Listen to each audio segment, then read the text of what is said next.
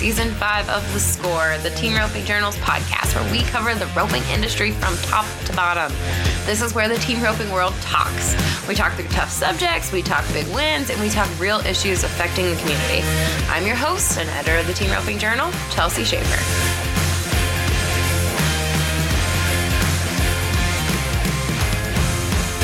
Hey everyone, it's Jenna. Welcome back to The Score.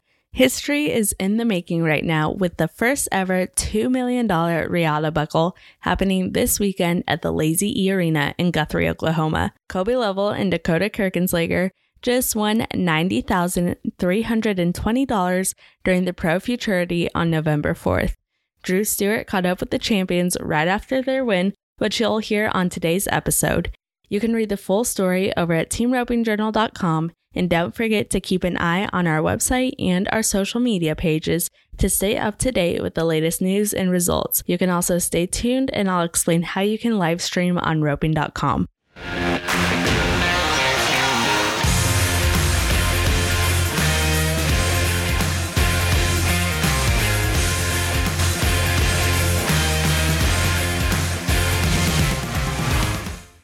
The $2 million Riata Buckle Futurity will stream exclusively on roping.com, where members can watch the entirety of the historic event November 3rd through 6th from Guthrie, Oklahoma.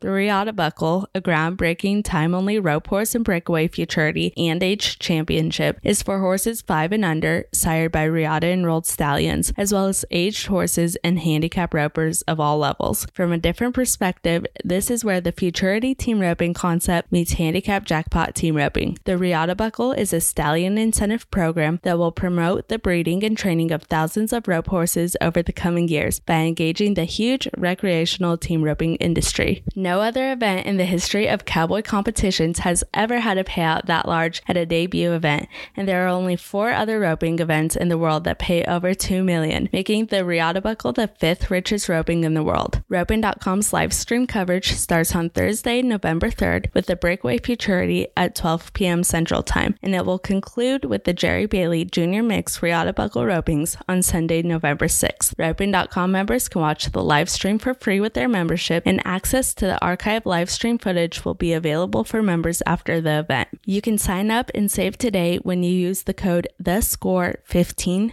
for 15% off your membership.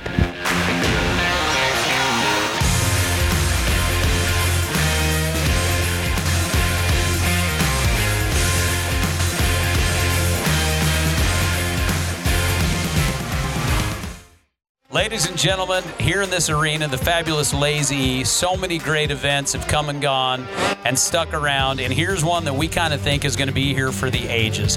The Riata Buckle Pro Futurity just got over here a moment ago. $400,000 is what we just paid out with a little over 50 teams.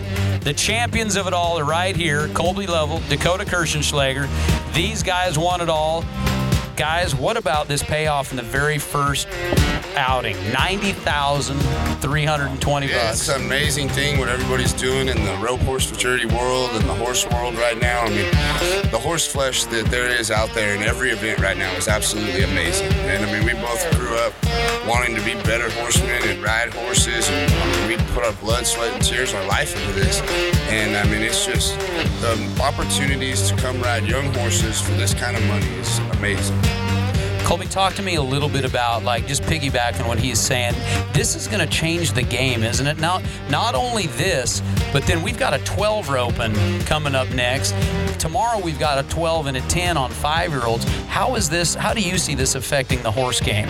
Oh, it's going to push the industry to. There's no telling what level. I mean, the foundation that goes into the young horses, and I think it's going to make people ride, ride rope better, and it's going to help everything. I mean, uh, as far as going to the next level, I mean, a lot of people know how to rope, and, but it's the horses, you know, and with the five-year-olds, six-year-olds, getting to put a foundation in them and, and slowing down enough to let the horse work, and then seeing how much it grows is going to make the rope industry grow. It's going to make the horse industry grow. It's, it's going to make everything better. I mean, it's honestly, there's a lot of people who's been looking for this. It's going to be a blessing. Talk to me about Dakota, like the horse business, uh, not just the horse business.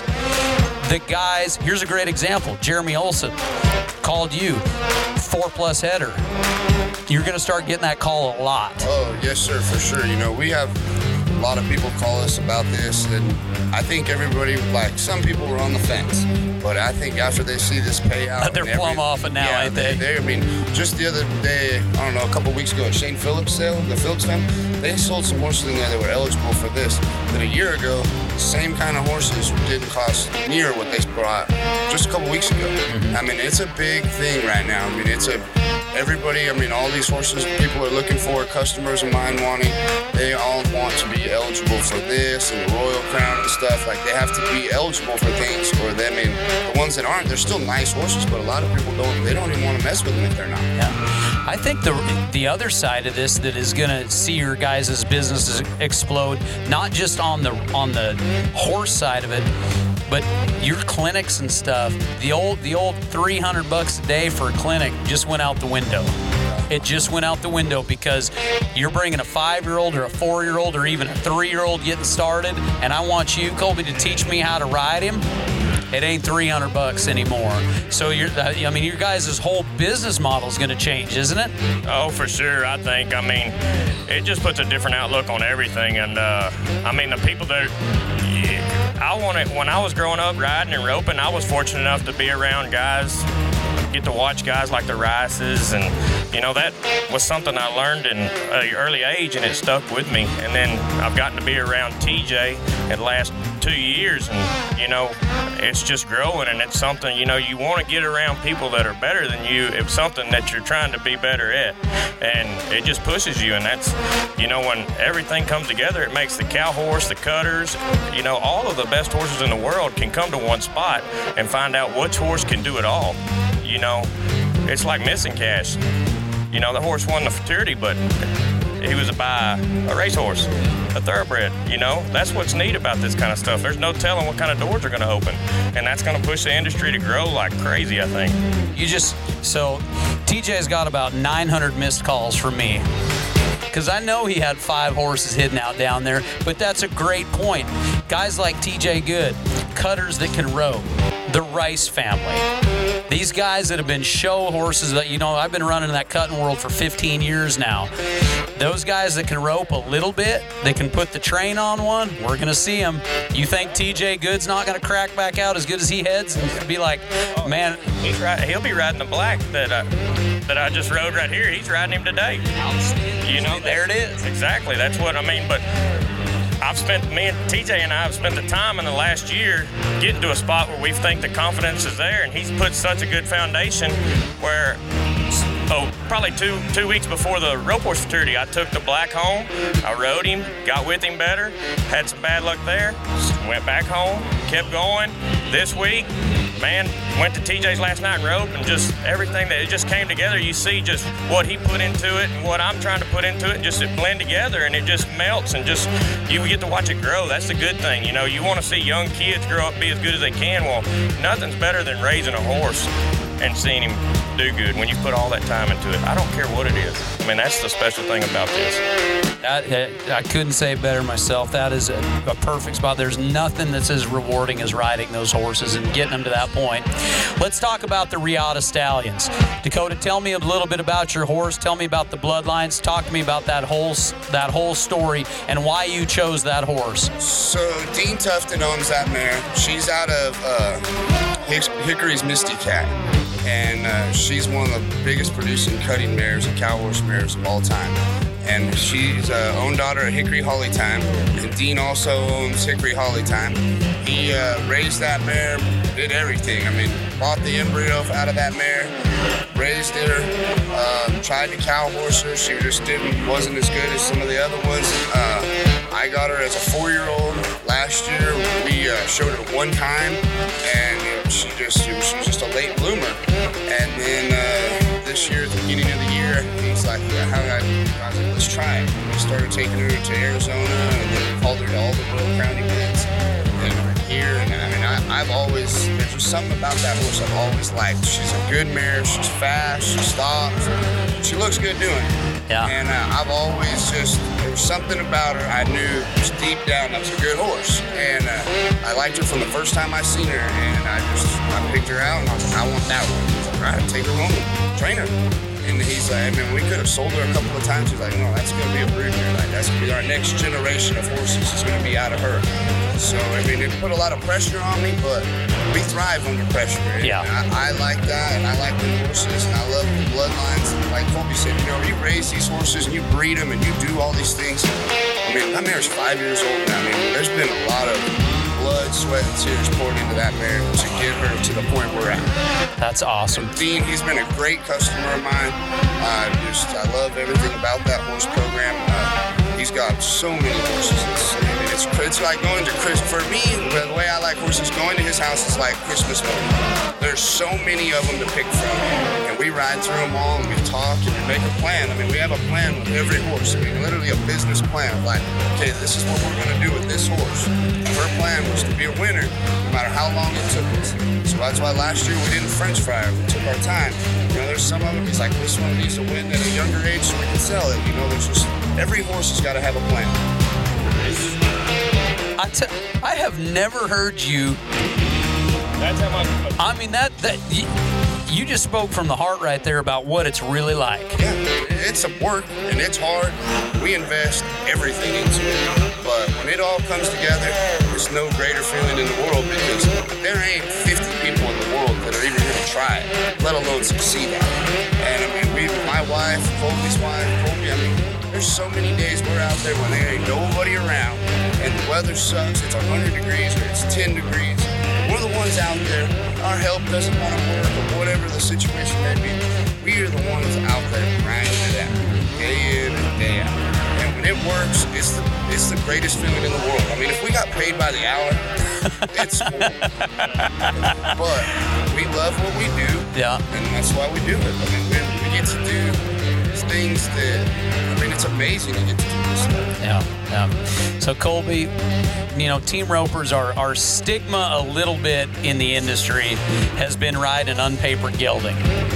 Hasn't that kind of been our stigma a little bit, you know? Just uh and now for the for the backyard guy is the guy that I'm talking about. That four, that five, that six. Now it's hey, we need to pay attention a little bit more. Going to make you step up. Talk to me about the importance for you guys out there putting the grind in on having those horses that have the good bloodlines. Oh, I mean, that you know what you're starting with. You know, uh, when you know what you're starting with from the very beginning, and you know it's got good blood in it, you're gonna cherish every moment with that horse because you don't want to go backwards. And if you see other people training the same blood horses and they're doing good, you don't want to think out route by no means at any time. You can look back, see what the horse's mama, what she won, what she produced, just like Dakota was saying. You know, this when you have a found my dad he roped he was he roped great you know he put a foundation in me that he helped me taught me how to rope i mean i'm i put the time in. I had somebody to try to out rope every day in the arena. We get those special little young horses and stuff. They push against each other. We know which one we need to slow down on which one we need to run a slow steer on. And when you figure all that stuff out you know, all that's going to mold together and make the foundation just, it'll make you put more pride in your ride. You know, the people that are backyard breeders, they're going to try and figure out how to get some papers in their horses. You know, what's, you see how neat this is. Some, just like it was saying, the breeder, 6,000. That's crazy. You know, they, they might not even know this deal went on today. And then that's just to, you know what I'm saying? They might not even, Yeah, you're right. 6,000 Six thousand. For the breeder And like you say, may not even. might not even know, and then they're gonna get a check in their mail, and they're gonna be like, "Hey," and then that's gonna spread. You know, after this deal's gonna spread. It's gonna push the industry. It's gonna have the cow horse guys, the cutters. I don't care if racehorse, jockey. It doesn't matter. It's gonna push everybody to try and hey, man, you know what? That horse can move his feet. He might not be good at the best at this because a little might not have not have the cow to go and cut, but hey, he's got enough freedom right there to run and go catch a steer and can still stop and strong. Let's team rope. Let's get him in the right spot. Let's figure something out. Maybe I need to get some help. You know, the horse, the young horses, you do it right. Their age is, a, is just a number, just like any. But if you put the foundation and the time into it, and you don't go backwards, you, you know, I always tell people at my schools when you hang a bridle in one's mouth, that sits on the bars And they don't realize that when they get rough with them during the day or during the roping, that calluses up those bars. Well, you know what that horse thinks? When we go home and we get off our horse that evening and we wash him off, do whatever, we put him in the stall. When he goes to take a drink of water, what's he feeling? He's still roping. When he's eating, what's he doing? He's still roping. And then we start the next day, and that callous spot on those bars, as soon as you hang that bridle, he doesn't cherish it. He doesn't hang right. You know, when that that bridle's an extension of your hand. It, it builds into the roots of your legs. That's the foundation of that horse. One, two, two bad days, and you know that they drink, they eat, they never sleep. The horses that you see walk around here soft-eyed, hang their bridle, not chewing their bridle, they're packing it, they're respecting that hand. That's what you know. That's where the industry I think is going to push. That's where the team roping world is a little bit doesn't know that. You know, but when I say that at one of my clinics or schools, they're just it's like a light bulb went off. You know, better tack. You know, handmade stuff. That all. What's what's the purpose in a handmade horse if you don't have a handmade gear? I mean, that's just something I believe in. I think you nailed it. I, and guys, I think this right here, we've seen the industry change. We've been, you know, Dakota, we've known each other a long time. We've seen it change a lot from when we were down there at old Llano messing around to up here now to what we've seen change. But this might be one of those deals where we really, the U.S. comes in, changes the industry. The World Series comes in, changes the industry. The Open Ropens change the industry. This is one of those one of those deals that's going to turn around. Well, gentlemen, I tell you what, from a lower numbered guy that has idolized guys like you my entire life, I think what you boys just set up here is amazing. It that light bulb that you're talking about. If anybody ever gets a chance to go ride at a cutting barn, go do it. Go work at a reined cow horse barn. Just go lope horses for somebody for a day. Go hang out with these guys. Not at a clinic. Go do the work and see what it's all about. And guys, I tell you what, I appreciate both of you a lot. Great job today. 90,000 bucks. It's going to spread like wildfire, I think. And uh, the industry's in good hands with guys like you, gentlemen. Thank you so much. You betcha. Thank you, pal. Dakota, great job.